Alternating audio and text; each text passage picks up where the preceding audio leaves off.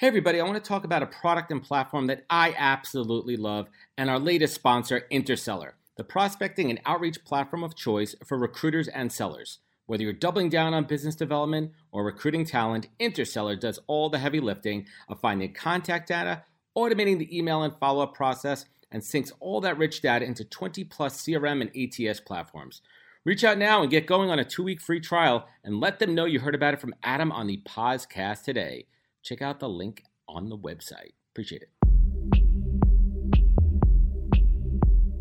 Welcome to the podcast, where we introduce you to incredible humans who share their journeys with the mission to inspire you to harness your own inner tenacity to drive your life and career forward. And now, your host, Adam Posner. Hey, everybody, welcome back to the podcast where I bring the best and the brightest from the world of business, marketing, and entrepreneurship to help you harness your own inner tenacity and drive your career forward. Folks, my guest today, Sofia Laurell, co CEO and co founder of Tiny Organics, an early childhood nutrition and wellness company. Tiny Organics introduces babies and toddlers to their first 100 flavors via organic, plant based, fresh frozen meals. And born and raised in Finland, Sophia has been passionate about advocating for women and children throughout her life. And prior to Tiny Organics, she supported the corporate she supported corporate growth at Ascend Foundation, helping elevate women and minorities into US corporate boards and creating a pipeline to achieve the highest levels of leadership at Fortune 500 companies. Now, Sophie is doing the good work of creating healthy eating habits at a time when obesity and chronic health problems are on the rise. So let's dig into it and learn how she is changing the game. Sofia, welcome to the podcast. Thanks so much, Adam. I'm so happy to be here. I'm I'm thrilled to have you, and our relationship goes back about six months. We hung out in Miami recently through your hubby Bonin, which we'll talk about in a little bit. But we had the pleasure to connect and break bread, um, and I'm thrilled to have you on the show. I'm super excited to unpack your background and your story and all your learning. So let's get to it. So, Sofia, born born and raised and educated in Finland, you've traveled around the world what what would you say like how, how did that international upbringing and background really shape who you are today? Yeah that's a great question and i think i've only realized the older i get like what an impact it really has and had. I think you know i grew up in a very academic family and a very artistic family and i think that has informed even just how i look at life and kind of that traditional career path was never i was never that was never the only option for me. Um, my family, as mentioned, born and raised in Helsinki, but uh, we lived in London when I was younger, um, but like five years old, so very young. Uh, but I do think that had an impact as well, and how I viewed the world. Uh, Finland as a as a as a as a place to grow up in is obviously fantastic. Uh, well, definitely from an education perspective, but also just you know, it's very safe. Uh, it's a it's generally a be- beautiful uh, it's a, a, a, lot of um, a lot of the core components of a society are really it's a very well run society um, great ed, great education great healthcare system um, but i kind of always felt like i wanted something more i wanted to experience something more and i actually ended up moving back to london kind of on my own um, as i was still uh, finishing up my um, bachelor's degree in the University of Helsinki. But I've only recently started thinking about how kind of that upbringing back home in a family that was maybe kind of non-traditional. So my my brother is actually a uh, a well-known musician, well-known jazz composer and musician uh, back home uh, between Finland and, and Berlin and uh, Germany. And my sister is a pretty well-known, also uh, a playwright and a novelist. Uh, so you have the creative side in your family, you have the educational side, but where did the entre- entrepreneurship bug? the DNA come from? Because I, I always talk about all the time. Both my parents are educators. They're New York City Board of Ed teachers. My brother works in education. He's a guidance counselor. So where the hell did I come from? Where did where did this bug come from? Where did it come from in, in, in you? From your if you're kind of doing the the 23andMe DNA test, where did the the entrepreneurial uh, strand come from? I think that's a great question, and I don't really necessarily have a direct answer to it. I do think it doesn't have to be, but like what inspired you? There had to be parts. Of. Yeah, absolutely. And I think I often say people who I spend a lot of time with have heard me say this before that I I truly do believe we're here one time on this earth, um, and I think this idea of like making it count and leaving a legacy has just always been really strong in me. And I think this idea of like, you know, I'm, I'm, sure we'll talk about this, but like I moved to New York. So after London, I moved to New York um, 12 years ago now. Uh, talk about it now. Yeah, Let's get into it. Might uh, as well. It's been, yeah, it's been 12 years. I moved here September 10th, uh, sorry, sorry, September 3rd, 2010. And I remember um, came in and was like, "Oh, wow, it's really quiet in New York." And it turns out it was Labor Day weekend. Uh, I think it was that Monday. why is why is nobody here right like, now? Oh, it's Labor Day weekend. It's literally, it's literally the weekend when everybody leaves New York. The island is empty. Absolutely. And this is another story. I had come here. I visited New York for the first time when I was 16 years old uh, with my friend who was doing some uh, modeling work, but like real modeling uh, with IMG. And I like secretly stayed at the model apartment where I shouldn't have stayed. but like I did all the things that I think like I went to Times Square and I literally looked around and was like, wow, you know, one day I will live here. And it took me some time. I think this is another key piece being an immigrant.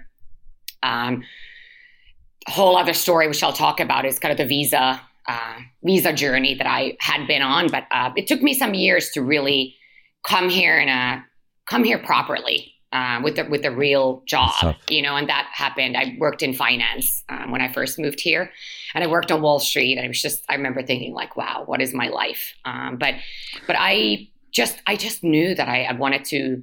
You know, uh, I, I wanted I wanted almost more. I wanted a bigger environment. I wanted my my probably my superpower, if you will, or the thing that brings me the most joy is, is meeting meeting new people, connecting people who I love to each other. Um, and I just think if I try to decode it here, it probably is that there's more more people, both in London and and, and in New York. And I think Be, yeah. New York has really has really made me who I am. Uh, I couldn't love this it's so, more. It's so interesting. Right. I mean, you talk about New York too. I mean, I'm born and raised New Yorker, something that I just take a tremendous amount of pride with, pride in. And it's really true when they say if you can make it here, you can make it anywhere because this city is gritty. And we're not even just talking about physically.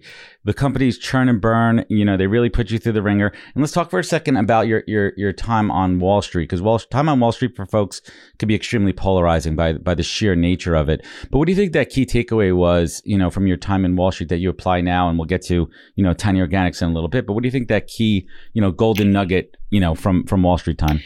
It's interesting because I was working at a brokerage house in London before moving to New York to work in finance and very different corporate cultures, obviously. But I think like the role I will say was more of a junior role. I would say it was mid office, mid office, back office role, which I probably should have been more in kind of investor relations, uh, knowing my strengths, especially now.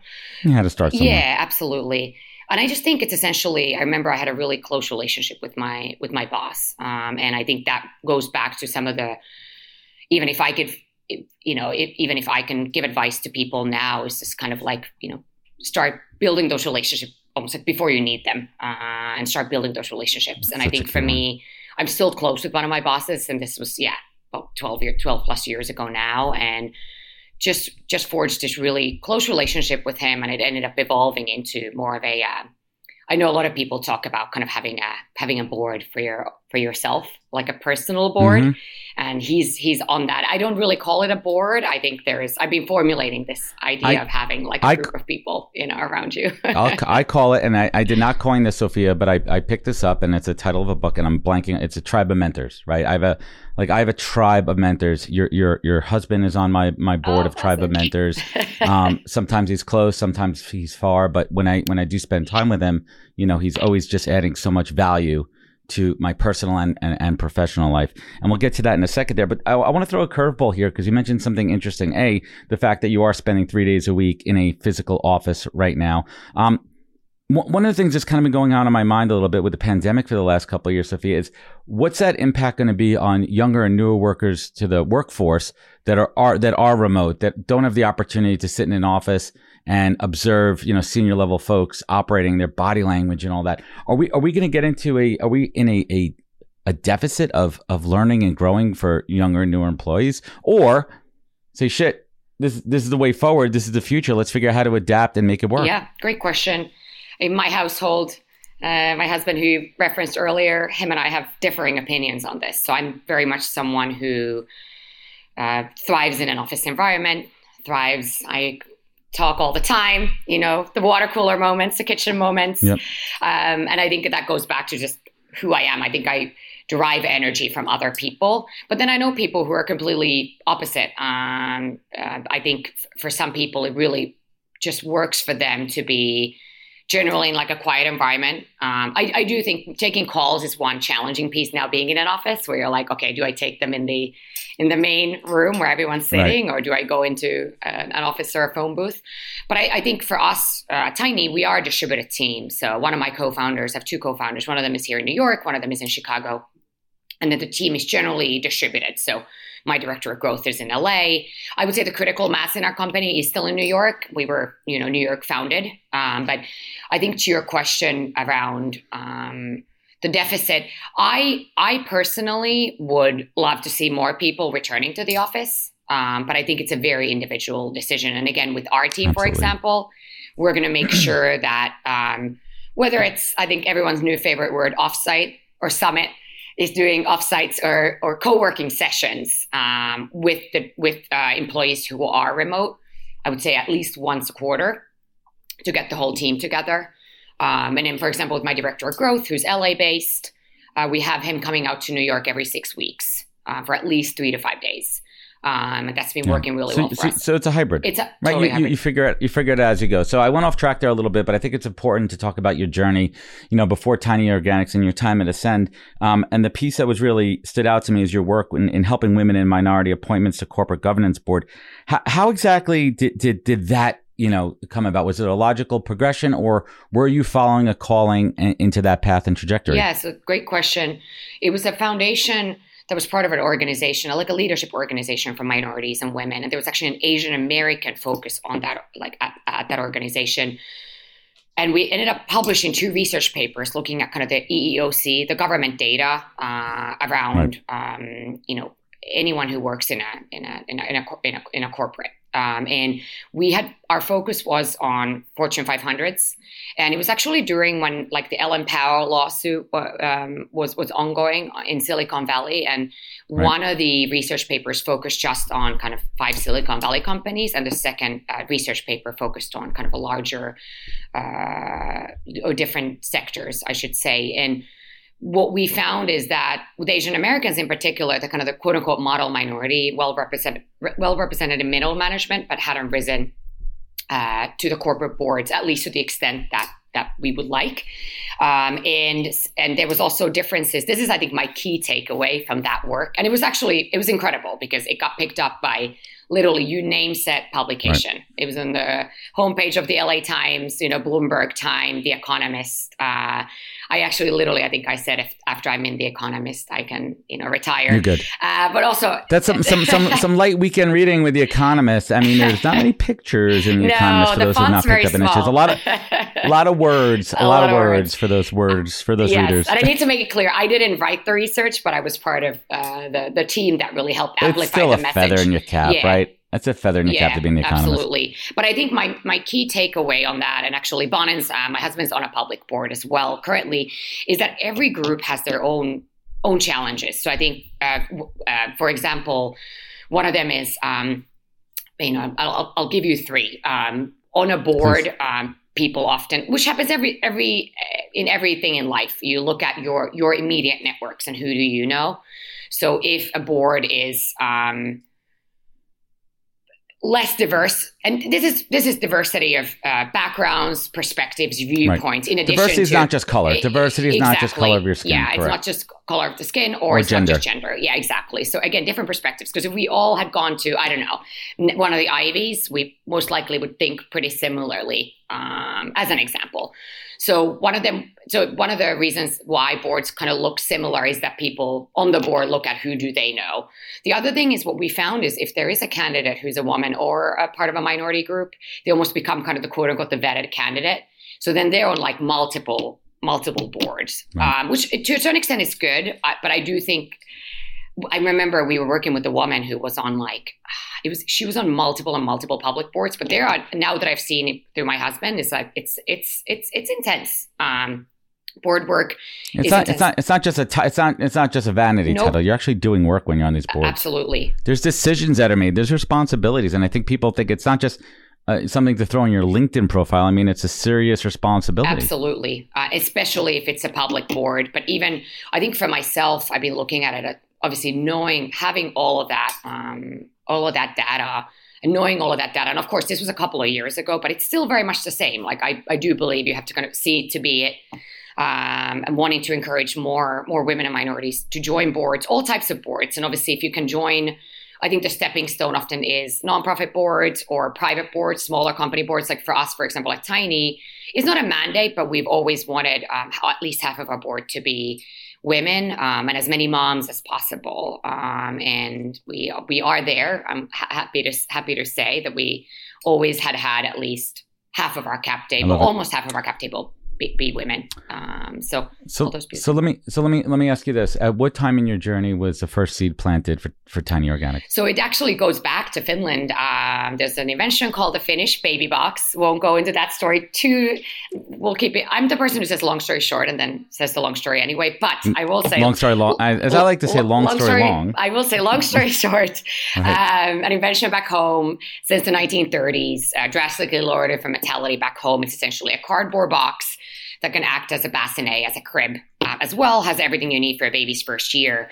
Uh, and I would say in 2022, uh, still every pa- new parent gets it from the government. And I was actually reminded that you either get the box or you get like cold cash. Um, so you can choose. Hmm, do you have a choice? You do have a choice. Most parents do so choose those the more box. affluent. Well, right. most parents do choose the box, huh? but I would say especially more affluent parents wouldn't use it as a as a crib. They would probably have. But is it is that more of a is that more of a cultural kind of rite of passage tradition? Yes. Where you get the box? Yes, absolutely. Um, and it had been, I slept in the box when I was born. You know, I, I was able to buy one off of a, off of a website because you can't really buy one. Uh, you have to be kind of given one when you're, when you're pregnant and uh, and that was our one of our initial ideas with my co-founder and I. We connected. I say the best things happen at rooftop parties. In 2017, at a rooftop party in New York City, ah, came together at the height of rooftop parties, right? The peak, the peak of rooftop parties Absolutely. in New York. Nothing, nothing better than a beautiful than a beautiful night in New York City rooftop. And came together. My co-founder at the time wanted to start a family and was going through. And this is Betsy. Is this, this Betsy? This is Betsy. Yeah, and she was exiting her company in the pet space told her about the baby box, and we knew that we both wanted to build for families, for children, um, really kind of bring the health of children and families to the forefront of the conversation in the US as well. And we were looking at EIR roles, uh, entrepreneurs in residence roles, and we're talking to a couple of different funds in New York, and really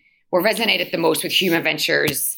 Joe Marchese Heather Hartnett shout out. I'm sure Adam, you know those know those cats know those folks. Um, and they were, which is one thing that I talk a lot about these days, is that kind of nonlinear path to being a founder, nonlinear, non traditional career path for a founder. Yep. Um, and they were looking for founders who don't necessarily look like a typical founder. Like, again, I'm uh, an immigrant from a small country up north and Betsy's from a really small town near Chicago. And, you know, she had also actually lived in London, but then you know, really kind of, we both had similar paths. Uh, and we came together and joined Human back in 2018, uh, February. So it's been a, it's been a good four plus years. That's why it's no- nostalgic to be in their new offices again.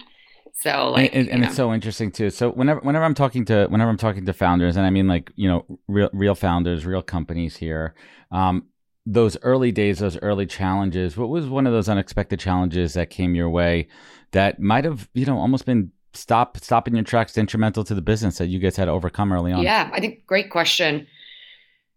I think th- this really helped us being around other brands. I always say at Human there was like an all ships rise mentality. None of the startups were directly competitive, but we're all going through the same challenges together.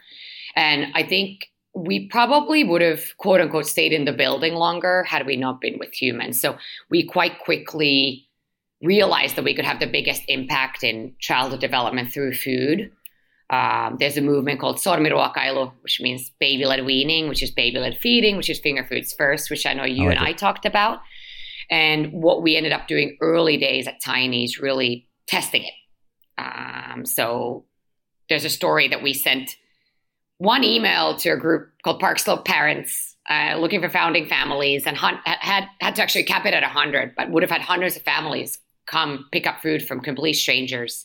We had some legitimacy because obviously Betsy was pregnant at the time, but we had like a homeless guy helping us pull these heavy coolers. But that it was an incredible story, and that we ended up choosing from that group of 100, uh, 25 power testers who ended up staying with us, and they've come back to us um, with their second children. Um, but LTV obviously very high, very high touch, um, looking at how we can how we can, how we can scale that connection.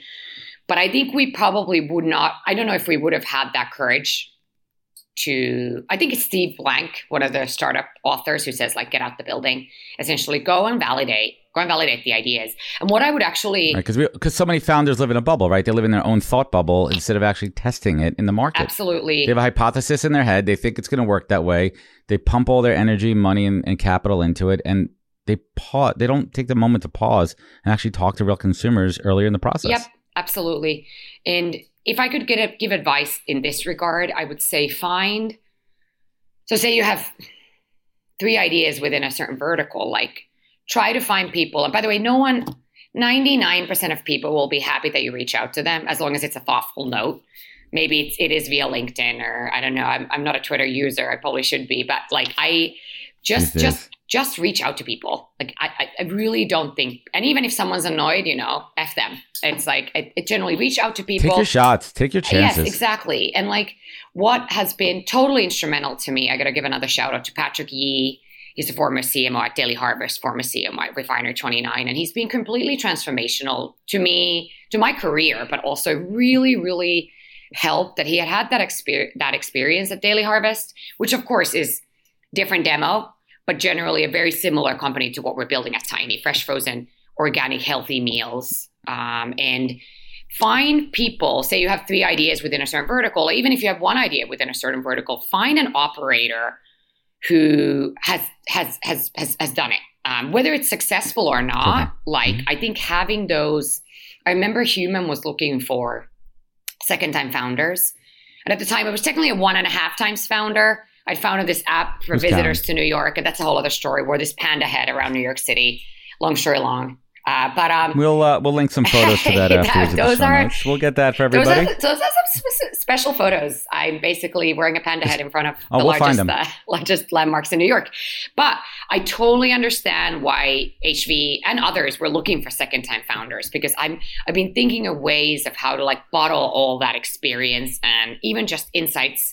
Even like you think of hiring, advisory boards, boards, fundraising you know, how to structure your teams, um, all, all, those different verticals. I have like so much to say about all of those and thinking of ways of like, how can I, you know, just to me, I'm like, how can I just try to help people? And I do think the critical mass is in the, I have a lot of respect for pre seed and seed funds because that's often kind of the hardest, you know, the payout may be the biggest, yeah, but the it's really hard. Like I think funds generally tend to move upstream because uh, then you have the proof points already there and the metrics.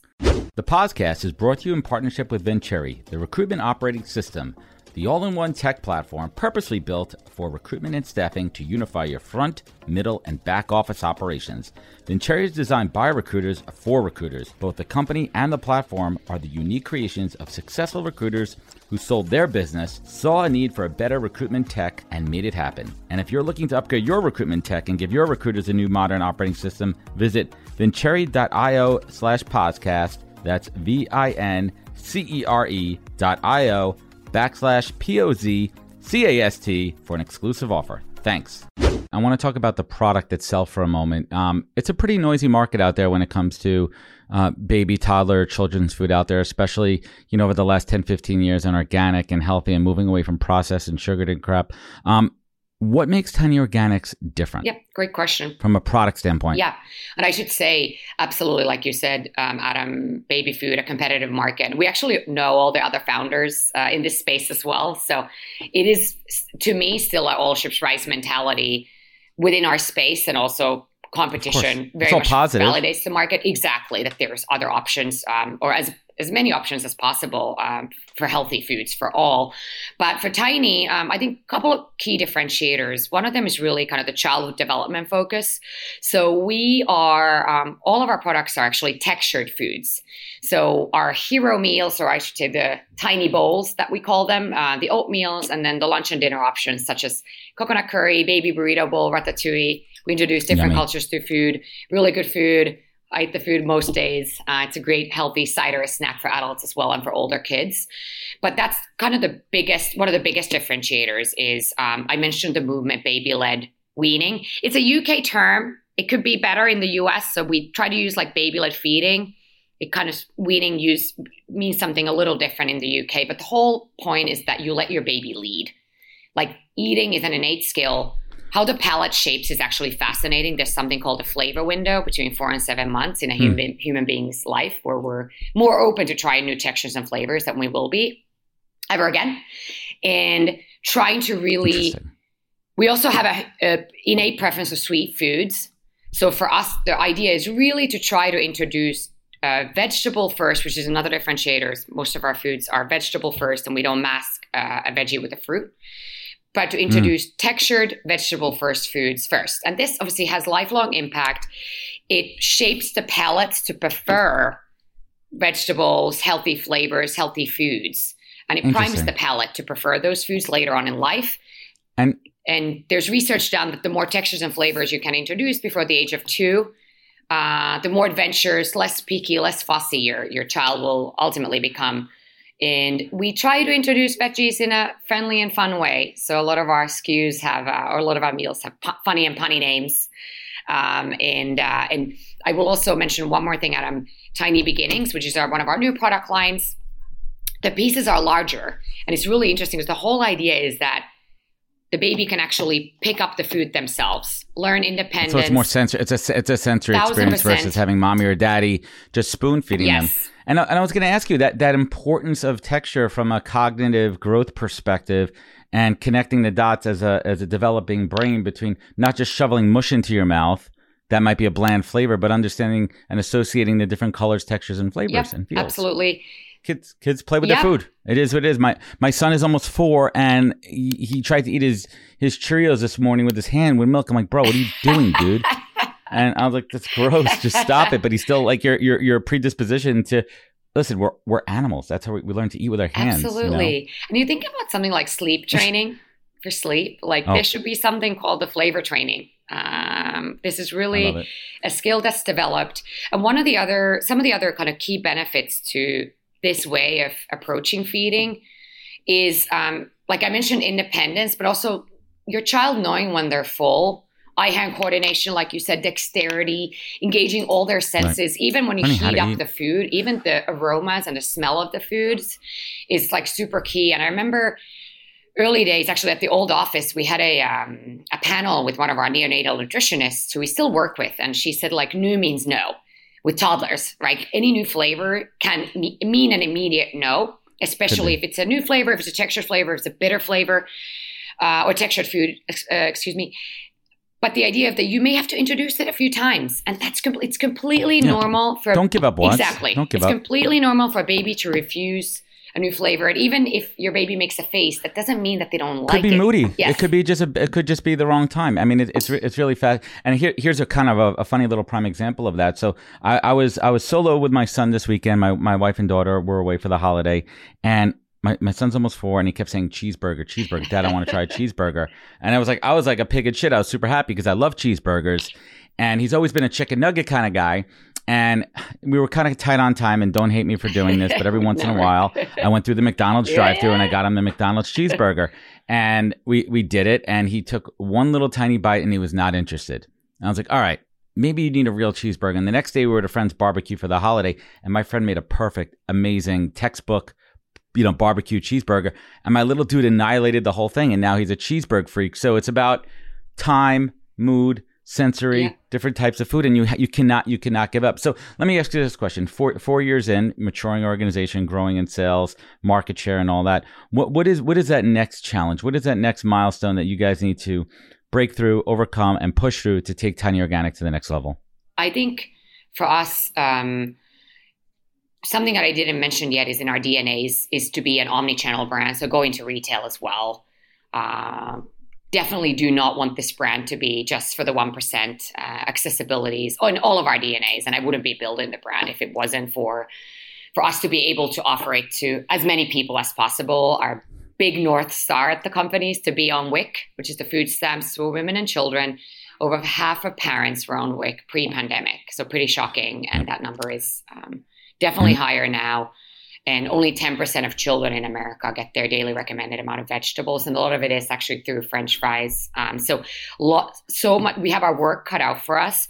But I think for us right now, given we're still almost pure D2C um, or direct to consumer, I think a lot of the challenges that I think most companies are facing right now is.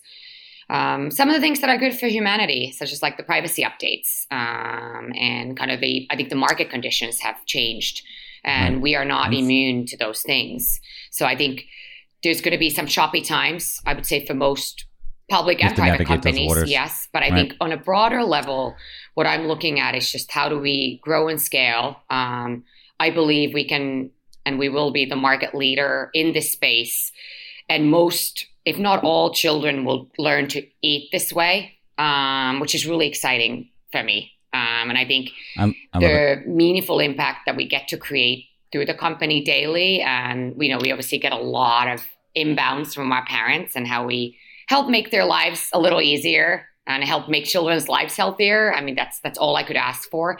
But I do think about um, how do we grow and scale the company? How we how do we grow and scale the team? You know, um, how do we prioritize? Um, I think that's another key piece. I was talking to a founder friend recently about like prioritization. And I think I'm kind of a self development freak. Um, Bonin, my husband and I. Yeah, I mean, I was gonna, I was gonna get, I was gonna, I was gonna get to that in a little bit and talk about, you know, how does someone who juggle so many pieces in life, personal, professional, travel, passions, prioritization. And I'm hitting that point in my career. We just launched our, our, my, I just launched my second recruiting company, and I'm like, shit, I got to figure out how to balance priorities, keep all the all the balls moving and in play. How do you do it? That's that's I think the thing we need to all work on. I think uh, for Bonin and I, I think starting a family is in the cards for us soon. So that's going to be another piece, and especially I feel like I'm going to be the most prepared person ever. at least, you, at least you got the meals oh, taken oh, care of, and you get a box tiny your for way. Life. By the way, Adam, you're tiny for life also, so you let you let me know. Uh, even for your four year old, um, healthy cider snack, uh, never stop selling.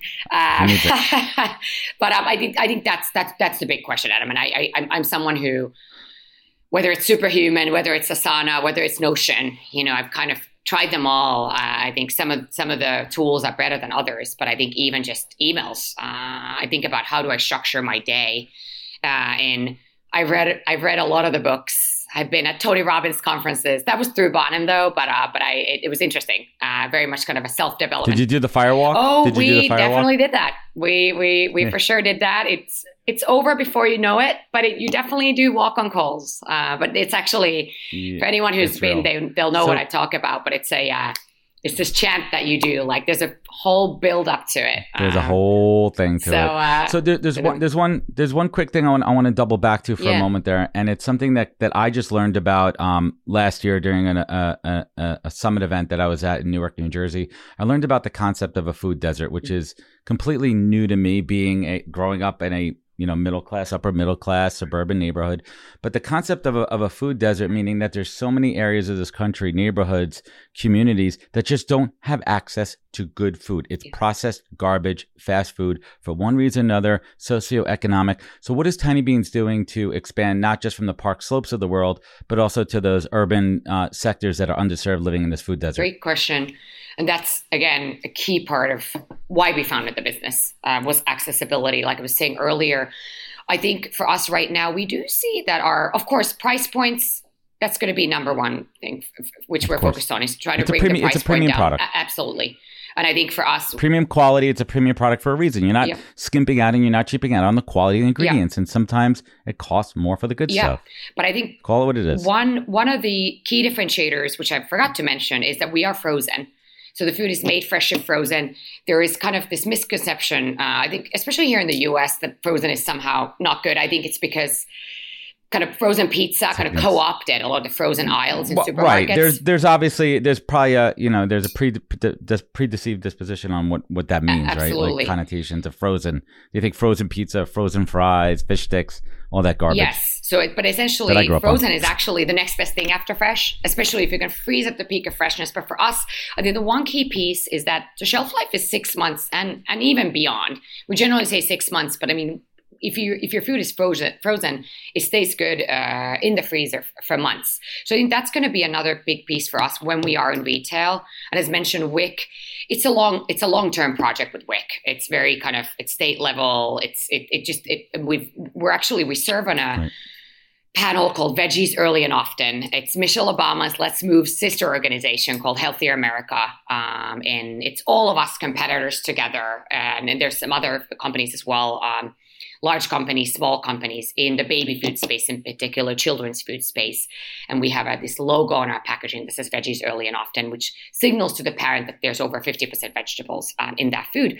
But going back to your question, I think one key piece, what, once we're in retail, we can actually be in the frozen section, which a lot of the food deserts just don't have a almost like a fresh fresh sec- fresh section with organic. Right. Most stuff is deli- is is is frozen. Yeah, so it, I think that's one one key piece why we actually have kind of a leg up uh, to be able to to, to offer organic um, options in, in food deserts in particular.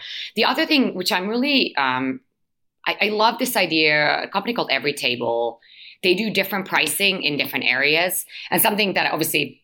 I need to talk to my co-founder, or CEO, about this. Uh, obviously, this has been kind of an idea just ruminating, ruminating in my head, and we've talked uh, with uh, actually an investor Price, price scales based on community. yeah, so I, I do think that's another. I would say um, until we can get the price point down everywhere, and obviously in retail, our price points needs to be eh, lower, um, and we're on par with with other uh, competitive set currently. But as you said, it is currently a premium product. I will say one more thing is that we do have we do have customers in kind of second tier cities where there isn't access to your point uh, there isn't immediate access to because again like you said in a middle class upper middle class suburban um, neighborhoods and let alone new york city or larger cities you kind of forget Yeah.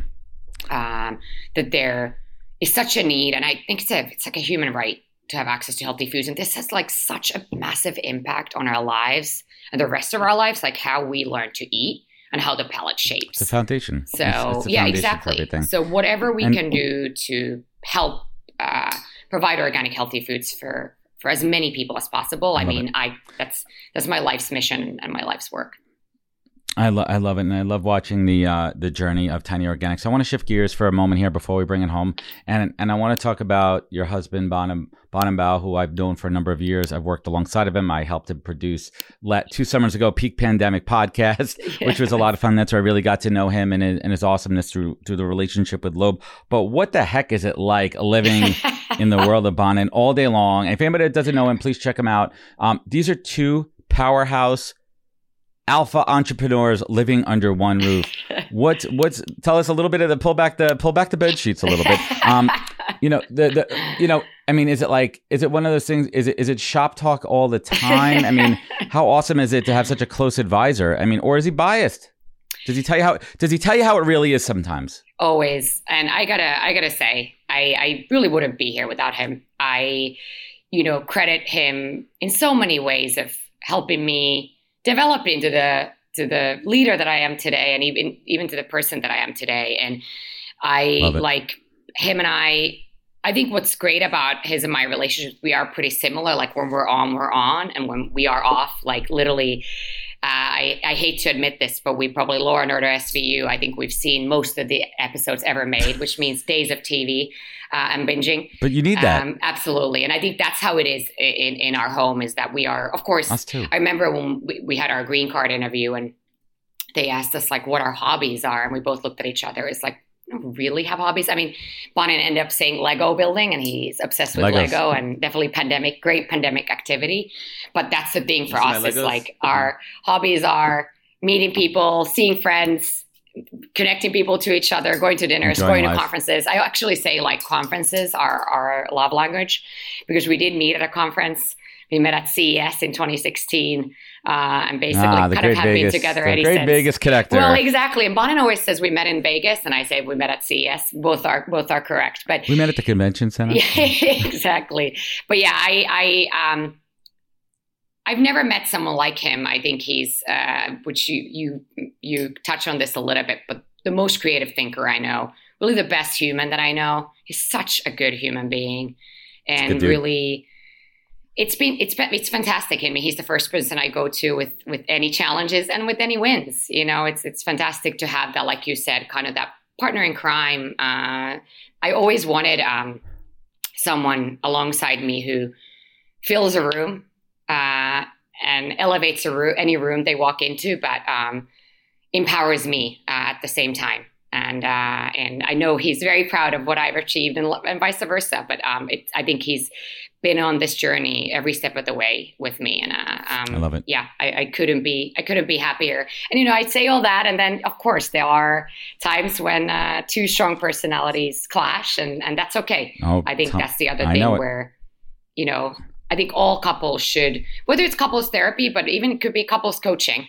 uh, coining maybe a new term. But I think like, I think for us, you know, we also do things in business together. Um, and I think that's a harder experience, you know, because then you end up bringing, well, if you're working collaboratively on something, you end up bringing it home. Um, so that's also a hard environment. But how do you separate that? But how do you, how do you, how do you separate that, right? And I, and I and I've had I've had co-founder husband and wives, brother and sisters on my show before too. And I always I always ask like, you know, how do you, how do you, you're going out for a nice romantic dinner, a nice dinner at a great restaurant in Miami in New York, wherever. How do you stay? How do you separate, you know, church and state? How do you, you know, say, hey, listen, we're going to go to this dinner and we're not talking shop, or is it actually okay to talk shop at dinner? Um, my opinion on this is it's going to be hard. I give kudos to any couples founding businesses. It blends. Yeah, it's hard to separate. It's it. it's really hard, and I do think for Bonin and I, I can only speak for us, but we talk, like you said, we talk shop all the time anyway. Like a lot of our conversations are around what we're doing in our respective businesses, but it, I think it's I think it's hard. Um, I think it's probably easier being siblings, but I think being a couple founding businesses, and I, I think this takes me to the next uh, point, which I talk about often, is the co-founder relationship, which I don't know if there's enough resources because it is like a marriage, and it's a different type of marriage uh, where yep. I think I would love to see more coaching. I would love to see more resources for co-founders overall, but it's I think it's hard. Yeah. I think for Bonin and I now having our own respective businesses as well as having some overlap uh, in some of our you know side projects i think works really well for us and i know for my other co-founder carolyn and her husband mick shout out uh, mick's a dj and an angel investor and they I, they uh, consult with companies together but then they also have their respective uh, businesses so i would say that's probably for me what has worked uh, the best um, it's interesting too. So let's let's before before I bring it home with, with the good stuff here. Um, let's talk about co-founders for a second there. And you, you mentioned something that's really interesting too because there, there there's a chemistry, and and and and the takeaway that I have it, it's that yin and yang balance, right? It's how do you find someone who complements what you have and, and and supplements what you don't have. Yeah. And that's kind of what it is too, and also someone that you could argue with constructively, not take things personally know that you're in it together. But that's not always that's not always easy and, and not always picking your friend to be your, your your co-founder there. But what's a quick hot take hot tip on any new you know startups out there? You know look you do you have to have a co-founder and what's what's the best takeaway? It's probably the most important decision you'll make. Um, you don't have to have a co-founder. I think that's a um, I knew that I wanted to have a co-founder because I wanted to build a co-founder or co-founders because I wanted to build with someone. Um, but you don't have to have one. I think it all depends on, especially, I would probably feel more comfortable founding a business on my own now, having done this once. Uh, but there, obviously, everyone's an individual. And I think, you know, whether you could do some, I know at Human we did, well, there's a personality test or even just that. And it doesn't, I don't mean like hmm. necessarily Myers Briggs, but I think there's kind of new types of personality tests that I think you can do. I would consult with people around you uh, close friends and advisors, uh, and and especially once you have this new idea and you're kind of bouncing ideas off of these close people, I think that would be one question to ask uh, ask people um, is around kind of that smart. If if you're thinking about uh, going at it uh, alone, if you do have a co-founder, one of the most important decisions you, uh, probably the most important, most critical decision you'll make, I would advise against. Oh, it's it's a big decision to start a company with your friend. I always say, yeah. Betsy and I, we were co-founders first because be prepared will, to lose a relationship. Oh, right? it will one way or another. Some one way or another it will change that relationship. Um, not to say it couldn't be in a good way, but it will change the relationship. So it's just being prepared for that. And my last piece of uh, advice is get a coach for your get a hmm. co-founder mm. coach. I would say since the very early days. I know they can be a little a great pricey. investment. Yep, it's a good investment. exactly. Uh, but I, I would say we we work we we're working with a coach currently and I almost wish we would have started it earlier. Um, so I would say self self development is key. Yeah, absolutely. Yeah, I, I love it. So so so let's let's bring it home here, and this has been fantastic. And I think there's been so many golden nuggets here, and I hope everyone walks away with them. Uh, Sofia, what is the single greatest piece of advice you've ever received that you take action on every single day?